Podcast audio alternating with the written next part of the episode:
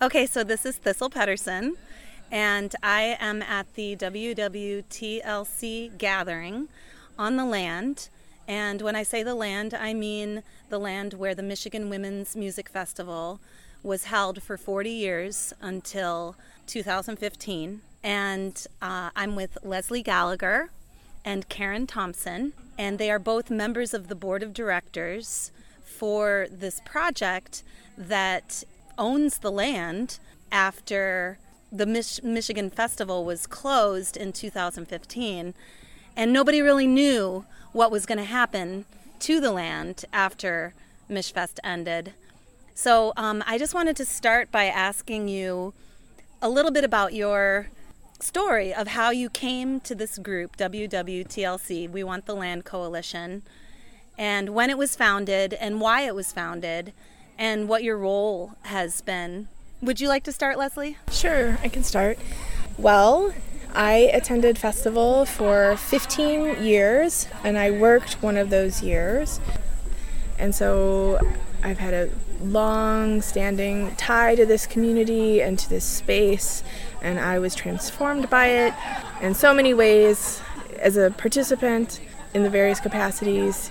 And so, you know, when it ended, just because of some things that had happened, I was actually kind of okay about the fact that it had ended. I had a mentor once who taught me about the importance of endings, and so honoring the entity by honoring also the ending. And so there was a part of me that was okay with it being done. But I did expect that there would be a group that would come together and to take up the mantle and, and continue it in some form or another. And, you know, a year went by and nothing had manifested or will manifested.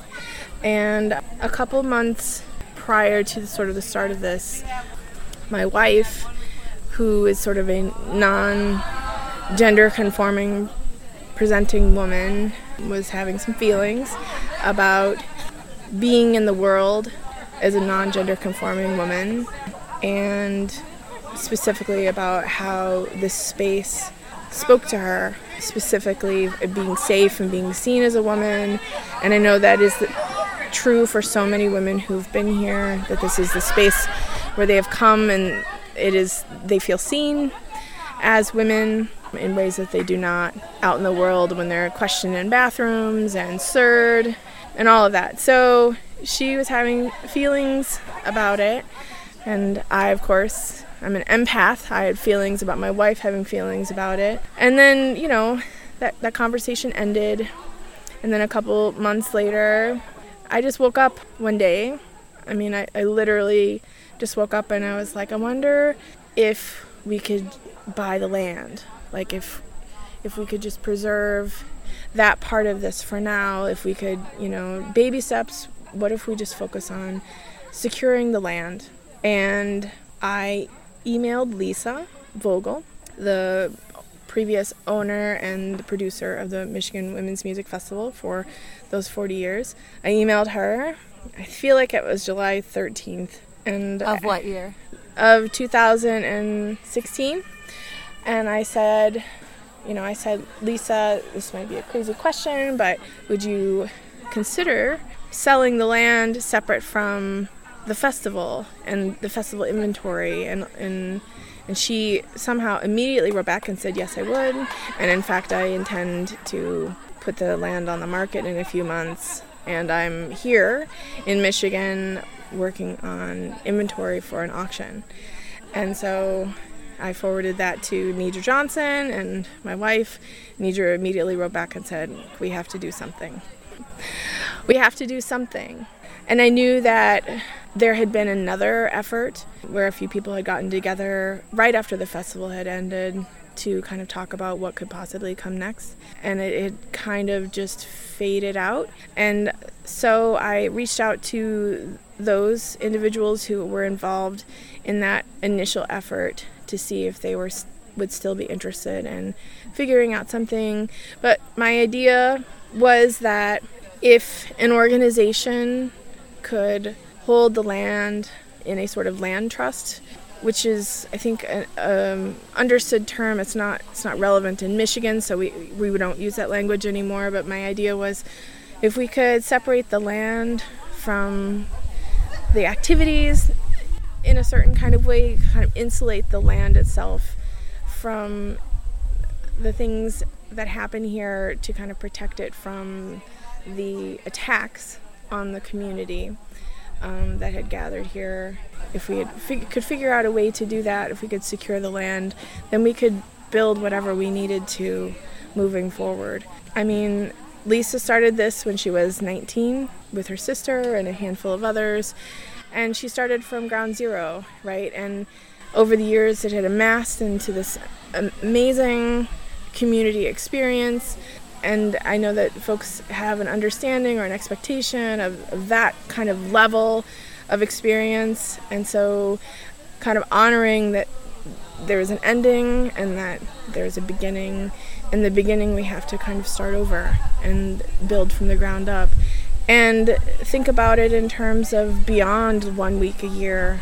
That was really key for me, because I know so many teachers whose schedules start in August and who couldn't come. So many people are like, I would love to go, but I was never able to go because it conflicted with my job. And so thinking about opening up the space, I mean, opening up the space in a way that would be more accessible to more women, to more girls over many weeks, so that all could have the opportunity to come and experience the transformative, cathartic thing. I don't, there's not a word for it. Nature of this place. Yes. The, right? The thing that happens when you step inside the gate.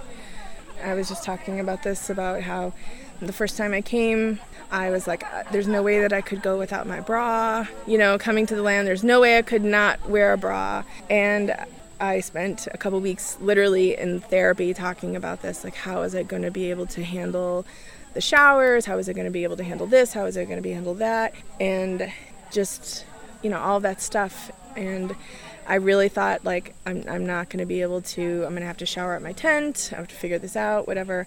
And I walked in and I was in the parking lot and I was pulling my bra off through my shirt, through my sleeve. You know, it's like, I got into the parking lot. I didn't even know what I was in for, you know. And this summer, one of my best friends brought her partner who has never experienced festival. And, you know, she too was like, I'm not going to be able to shower with others, and I'm I'm going to feel real uncomfortable with this or that. And, you know, by the second day, you know, she's like, I took a forty-five minute shower and singing and saying hey to all the ladies, you know. So we don't have to have all the infrastructure. We don't have to have all of the different activities and the film festival and the workshops. We don't have to have that for that basic sort of transformation to happen. And that's something that you never, that's a boundary you cross and you never go back. You never go back. It never happens the next year. Like, you never worry about being in the showers. Like, you just never cross back over. That, that once that threshold has been crossed, it you, it changes you. Mm-hmm. Thank you, Leslie. And um, could you talk just a little bit about the decision to collectively own the land as opposed to having a single owner, and what that means about this new project, because it really is starting from scratch? Well, I mean, I don't have one point five million dollars, mm-hmm. so there's that. But we have a whole community that is rife with resources of varying kinds, and the community is motivated to save the space. And the idea, I mean, there was talk about, to some degree, about structure, but the idea was that, you know, it's not one person.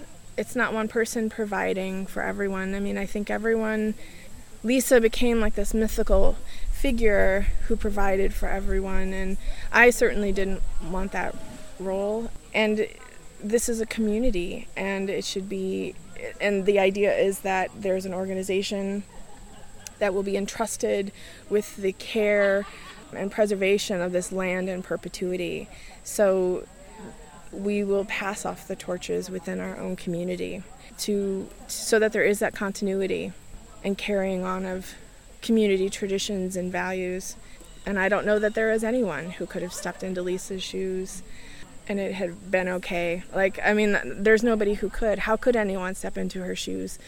And so this way, when you pull from the community, you pull trusted individuals who are known entities who have certain skills, then you can, and what we did, amazingly, was we were blessed with the trust of the community, and we raised four hundred ten thousand dollars in less than a year because of those connections, because of those connections and those relationships that had been built and deepened over decades. So for me, it feels like a community cause, and even beyond this community, because the idea is in perpetuity.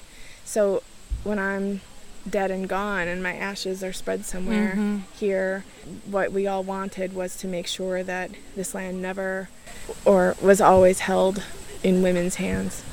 Yeah. Could you recite the chant? It's so simple, but it kind of sums up the the purpose of the organization that you had us all stand up and hold hands last night and say. It's our tagline, and it's for women, for girls, forever. So simple, but it says so much. That, yeah. Yeah. Okay, thank you yep. uh, so much, Leslie. And so now we'll turn to Karen Thompson, mm-hmm. who is a board member. Where are you from, Karen? I grew up in Chicago, but I live in Brooklyn, New York. Awesome. And what has been your experience at, with MishFest? I uh, came here in nineteen ninety-three for the first time, and I attended for basically twenty years as a worker for nineteen and a festie for one. And I worked in all different areas of the festival, but most of my time was spent in what we called the operations, which was the group of women who were making sure that the festival ran and was built up and taken down every year. So I got to kind of see everything from that point of view during my time. Yeah. And you said earlier when we went to that session where board members introduced themselves that for you this is a political project. Could you talk a little bit about that? Yeah, I think, well, let me tell you a little story. So uh, Lisa Vogel, who we're not trying to idealize, and I don't think anyone is trying to make her any more than the hardworking person that she is, but she's a really incredible woman. And she told me this story about the early days of the festival and how there would be a moment where a white woman would come up to her and say, "There's a man on the land." And, you know, everybody would, you know, get ready to confront this person, and they'd go find them, and it would turn out that the man was in fact a black woman. And that happened over and over and over, to the point where whenever anyone came up to her and said, "There's a man on the land," she'd say, is, is the person black? And they'd say yes. And she'd say, "No, that's actually a woman, and your racism is doing something here." So when women of color started coming to her and saying, "We need a women of color space on the land," she instantly got behind that and instantly created a central large space on the land for women of color to have their own area, because she saw it all in action. And one of the things that she made a central tenet of the festival was that conflict and mistakes are okay, because from all of those things you learn how to do things better and you learn how to be smarter. And that doesn't mean that you're not going to make more mistakes. It doesn't mean that there's not going to be remaining conflict. It just means that you make, as a central way of being, communication and understanding. And I think that is kind of the bigger balloon about Michigan. It's one of the things that, although we're leaving the festival behind, and I'm with Leslie when she says that I'm okay with an end. I think things have to die for things to come out of the ashes, and I miss it. I'm always going to miss it for the rest of my life, but she's over.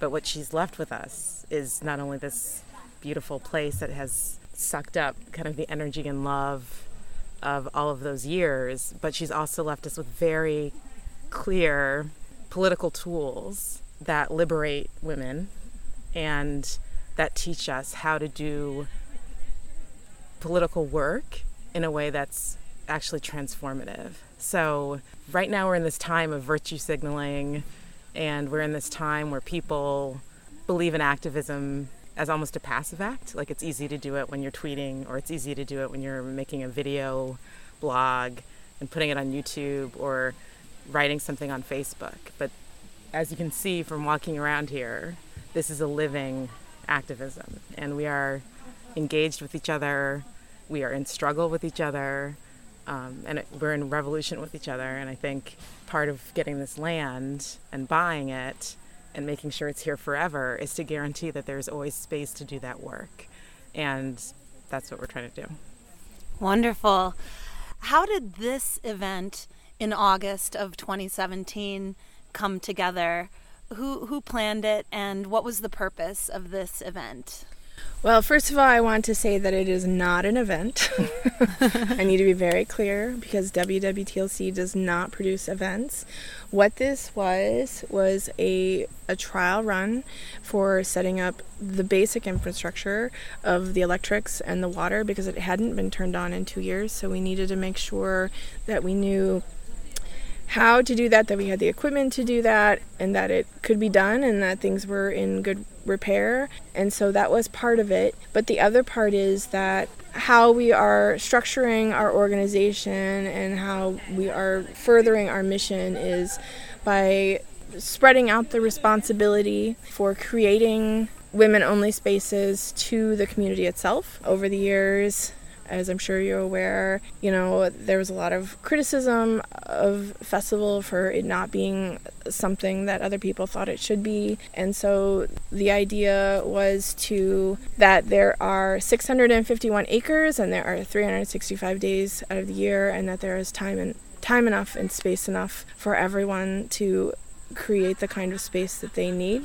And so in order for that to happen, we need to have event producers and gathering planners. So what we did was we solicited interest from the community of those who were interested in putting on an event or planning a gathering here on the land, because those are actually our customers, and I'm putting that in quotes because I don't feel like that's a good word for it, but those are the women who are going to be the people renting the space and organizing gatherings, and those are the people that we intend to work most closely with moving forward, and those are the people who are going to help us cover our basic expenses from year to year. So we put out a call to the community inviting folks to sign up for a group to start talking about events on the land and resource sharing and knowledge sharing, experience sharing, that sort of thing. And we decided to invite them, those those who responded, to come have a planning meeting and a work week with us here. So also, in addition to setting up the electrics and setting up the water, that we would have a sense of how much having something on the land would cost, so that we could make adjustments and start planning for next year when we hope to actually host events that others have organized. So this was kind of a trial run, and so it served multiple purposes. Of course, there is the the purpose of having folks back on the land so that we remember. We remember what it is that we're trying to carry forward and, and create moving forward and maintain this degree of community and this type of community. But also it served practical purposes of having the experience of doing something and seeing what it could look like, so that we have information to be able to support event planners in the future. So it's not an event.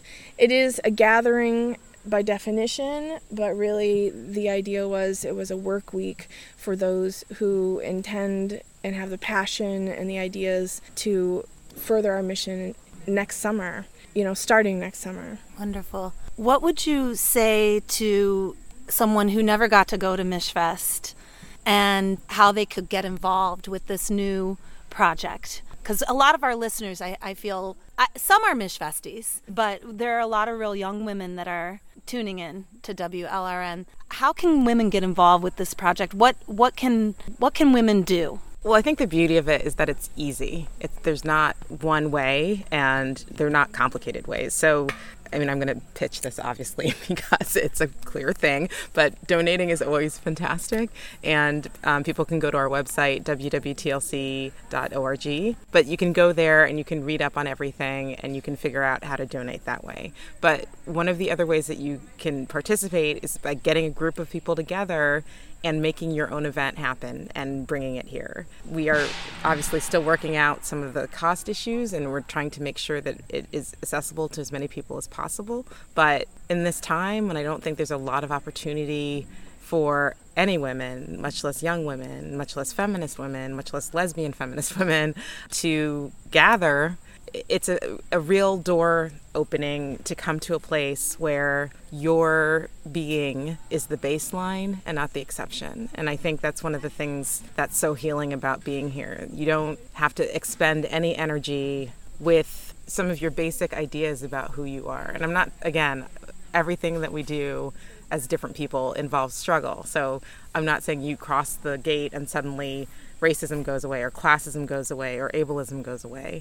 But what happens when you do cross the gate here is that you engage. And so for, you know, young women who are maybe feeling like their being hairy and having a beard is weird, or who refuse to act out some old and tired ideas of gender and how women are supposed to be, or women who feel too fat or too thin or too tall or too skinny, or who are struggling because they have they're in a wheelchair. All of that stuff does not matter. You get here and you become the thing that you want to be. And so I hope that people will just use this land and use us as a resource to get really clear about themselves. The world is getting more and more terrifying every day, and I think every time we come here we tap up with the ability to fight.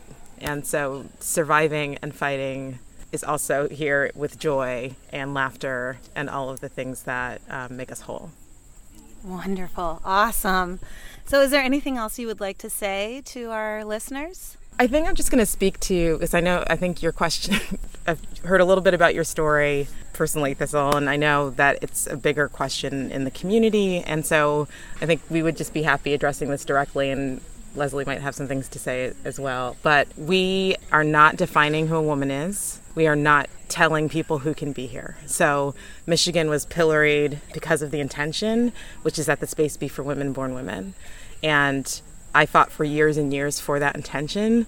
I believe very strongly that any oppressed person in white, capitalist, supremacist, patriarchal society, anyone who is impacted by that deserves a chance to get themselves whole.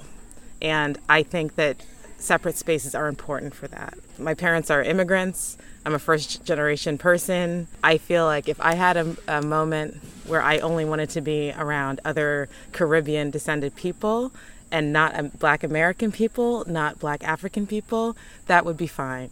And I think if African people wanted to exclude me because I was born in the United States, that would be fine. We all need to do what we need to do to get ourselves free. And I will fight, you know, till the end for that defined space. But that is not what we're doing here. We have been very clear that we are starting something anew. And, and what that means for us is that any organization who is here to benefit women and girls can benefit women and girls. And it is up to that organization to decide who their membership will be and who will attend the events here. So we just want it to be very clear going out. Awesome. That sounds great. And I, I hope that because it is MishFest land, that it won't be attacked. You know what I mean? Because I was naive. I, I didn't think they would attack my place of employment that has nothing to do at all with my political thoughts mm-hmm. and ideas and the conversations that I have with women who believe in separatist spaces. Mm-hmm. I thought it was separate, right? Mm-hmm. By definition. And so, um, but what I discovered, unfortunately, is because it's woman-hating, and Lisa Vogel said it actually once. She said, even when we said we're just going to focus on the female and have female imagery and be inclusive of everybody, I don't think she ever said we're not going to have the in- intention. I know that she always stuck with that. That was like the very last thing, you know, but they came for everything. And my point is, is I did a music festival in Madison that was inclusive and everybody was welcome. It was open to the public. And it didn't matter because it was focused on women and the female. And that's really what the trans movement is about. It's like misogynistic to the core. That's my opinion. And so I, I really hope that, because, you know, MishFest was under attack for, what, fifteen, twenty years? I mean, a long time. It was. And I, I mean, again, like, we all disagree. We all have our ideas and our, or where we do crossover. But I think one of the things that got put into the narrative about festival was that, you know, there are women here who just came here to chase away trans women and make their lives miserable, right? Now, the the truth and the narrative of the story is that in nineteen ninety-three, Nancy Burkholder was asked to leave. She was asked to leave, and she was given her ticket money back. She was put up in a hotel, and she was given a refund for her transportation, which has never been done before or since, okay? And Michigan, like I said, learned. We learned. Lisa Vogel is very clear that that was actually not right. And that has never happened again. And since then, trans women have come here every year. They, they've written about their experiences on the land. They've talked about their experiences on the land. And that's actually been held in the space. But what's interesting to me is that there hasn't been a push to build the community. There's been a push to say this community is wrong, right? And so what we're hoping is that people will understand that we're here to build. Yeah. And that, that the instinct here should be about building women's community. Um, However you define the word how, and woman, I, we can, uh, which is, and hopefully that'll be enough for them. I, I, I'm saying that realistically after what I've been through, because I, I bent over backwards trying to please them and say things the way they wanted it, them to be said and all of that. And it was never enough, unfortunately, in my individual case. And it's it, it wasn't enough with MishFest either. You know what I mean? And so I think there'd be a bunch of trans women who did come here year after year who would say the exact opposite, right? But no one wants to talk to those women. So I think, again, there's struggle. There's always going to be struggle within communities and without communities. But I'm, again, I'm hoping that we can all just see that there is an existential threat that has always been there, and that we are all, you know, the fuzzy end of the lollipop on that. And it's time for us to not to tear these things down and to tear to build ourselves up so we can actually focus on the thing that's got its boot on our neck. And I, I realize that we, you know, there is struggle around definitions, and there's real reasons for that, and there's real misogyny that is coming out of certain quarters, and that's that's real. But this space is about focusing on women, and that is what we are dedicated to, and that is what we are making this space for, and for the little girls who don't have any space to become strong women. That's what we're here to do.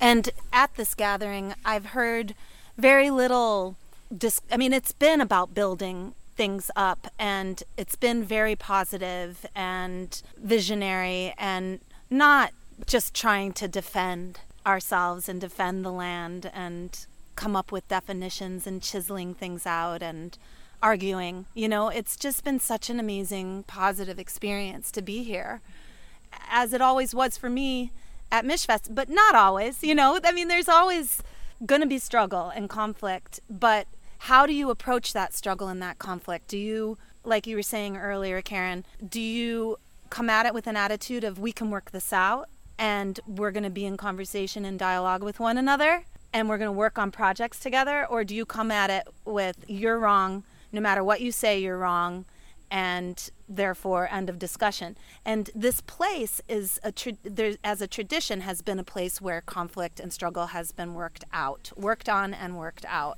Right, and so, what I would say to that specifically, I mean, because I've been involved in some difficult conversations this week about, you know, racism, and I've been in conversations specifically and particularly about racism that don't have the space to happen, you know, out, out outside the gate, right? And that the difference about being here and in this particular community is that we hold each other to a higher standard, and we expect a deeper level of understanding. And in order to achieve that, you have to you have to talk to each other. And so much about the conflict that, you know, festival face, I mean, it didn't th- there wasn't a whole lot of interest in having those conversations. And really, at the end of the day, like, Karen worked in a an ongoing workshop called Allies and Understanding that was built specifically to address the issue of being able to have the conversation and have the conversation in a safe and safer and respectful way. But the thing that we do here is that I hold myself to a higher standard, and we should feel compelled to hold each other to a higher standard of deeper understanding, of a desire for, towards mutual understanding, because at the end of the day, it's it's understood that we all want the same thing, and that this space, despite our disagreements, is our literal and figurative common ground. This is the thing that we can agree on, and this is the thing that we want preserved. And we have a conservation easement that ensures that, that this land is actually going to be preserved in its natural state in perpetuity. Um, so there's that part of it we've covered, but we also, we want our community values to be sustained and to be carried on down through generations. I want, I don't have children, but I want my friends, you know, I want I want the girls in future generations to know what they can be, and that they can come to a space like this and be vulnerable, and it would be okay. I mean, that I feel like is like one of the biggest things. I mean, the showers, that's about being vulnerable, and so much about this space is about figuring out those soft spots and being able to show them, and having our soft spots taken care of by the space and by the women who are here. I liken it, I've always likened the space to, it's like if, if you are a car and there's preventative maintenance that needs to happen, but in order for that to happen, you have to pull out your engine, and you have to be in a place where you could be completely immobilized for a certain amount of time, which is impossible to do out there because you always have to be ready to go.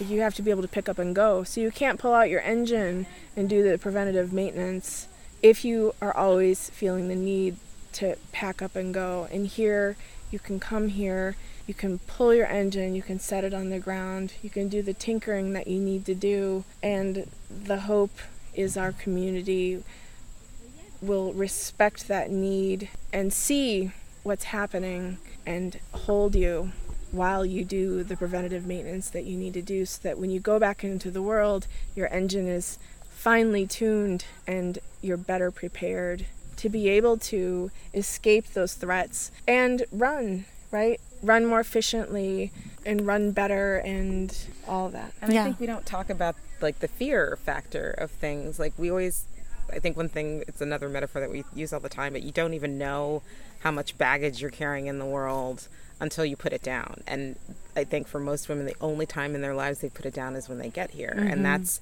it's so deep, like it is so profound, and it is so constant, and it is so universal that women are afraid. It is, it is from the moment you kind of gain consciousness, like you realize that you are made to feel afraid. You are prey, and the predators are everywhere. And we are taught to attack each other. We are being attacked literally and physically by men, and that's a real thing. I mean, I I am a staff attorney at the Innocence Project, and I deeply believe in my work. I love it, and it is very, very important to me, and I represent all men in their efforts to prove their innocence through D N A testing. But almost ninety-eight percent of my cases have a dead woman who's been incredibly violated at the end of them. So no matter what the good outcome, if we if we exonerate someone, it's fantastic. But I can't shake, as a feminist, the fact that there's still a trail of dead women behind all of these mm-hmm. cases. And the fear that we are not going to be able to walk in the dark, the fear that you can't be safe in your bed in your home because someone might break in, the fear that that creepy guy at the bar might follow you home, the fear that someone's going to put something in your drink, the constant hypervigilance is physically and mentally devastating. And it is something that we all contend with all of the time.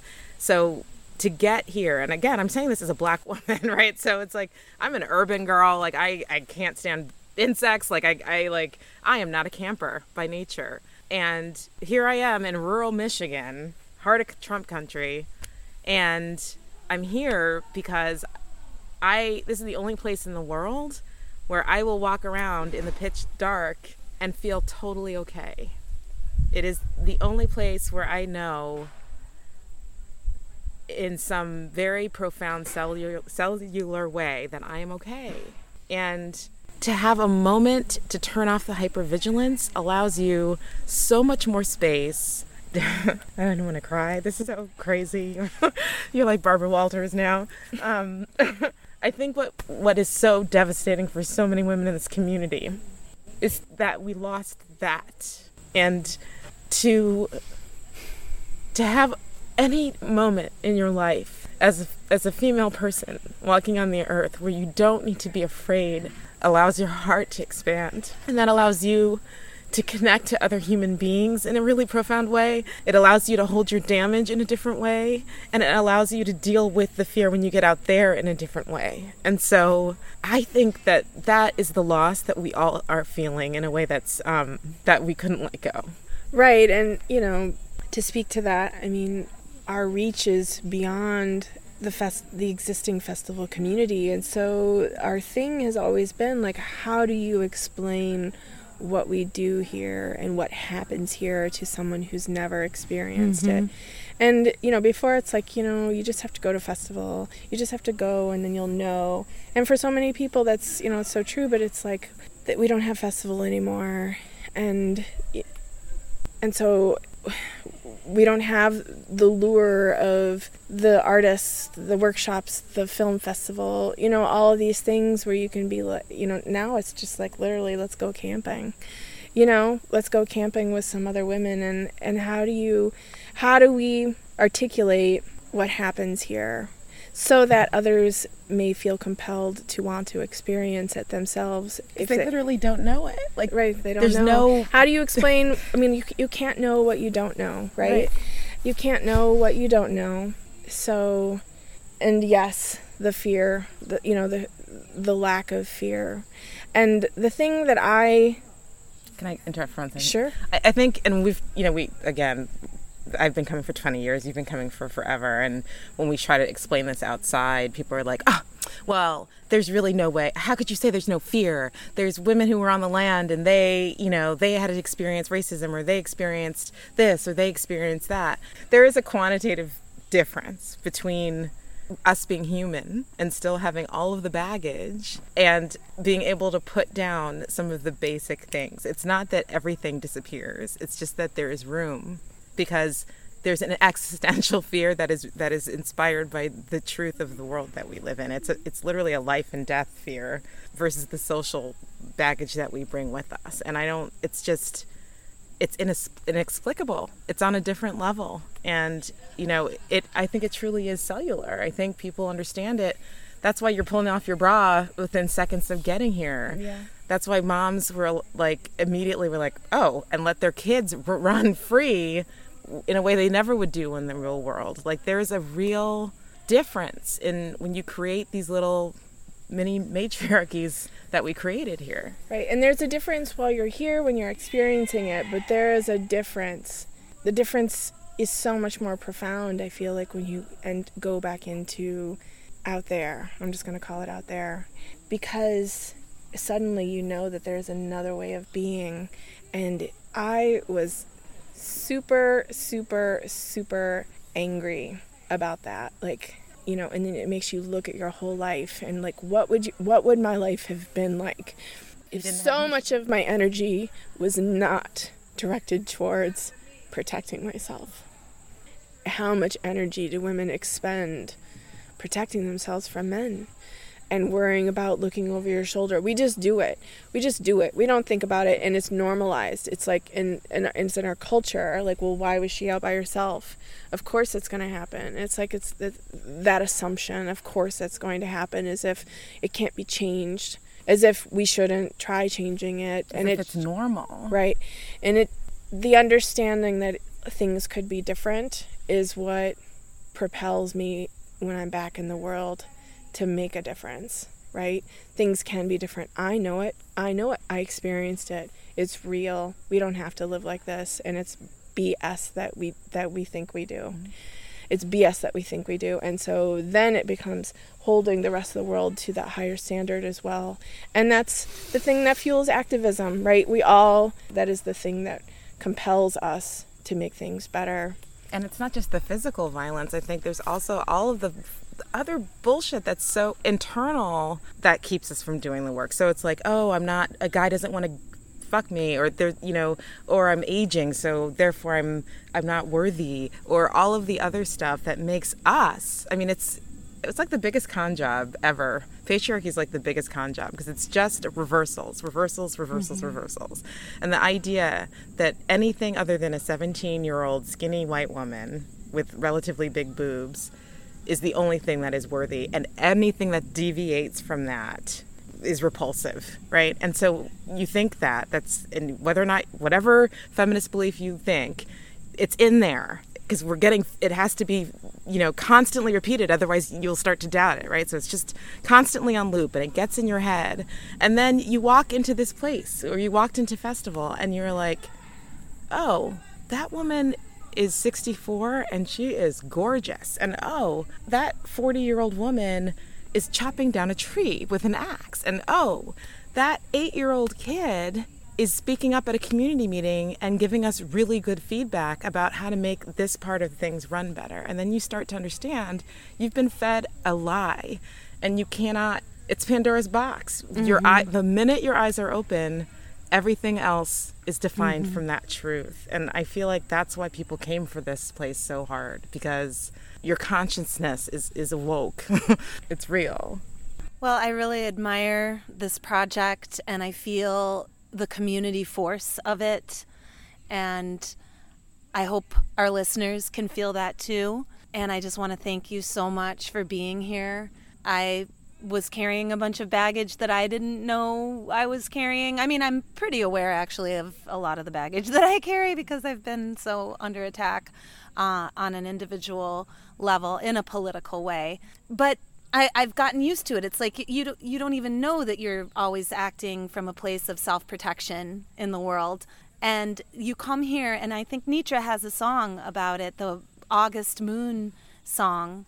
The first time I came to festival, I put down my baggage that I didn't even know I had. I, I'm not saying what her lyrics are exactly, but when I heard that lyric, I was like, yeah, wow, do I feel different? And I never could have predicted that I would feel this different if I hadn't come here. So I just want to thank you for taking that experience and turning it into the fuel and passion to maintain this place on a material level forever, and for women, for girls, forever. So thank you very much. Thank, thank you. you.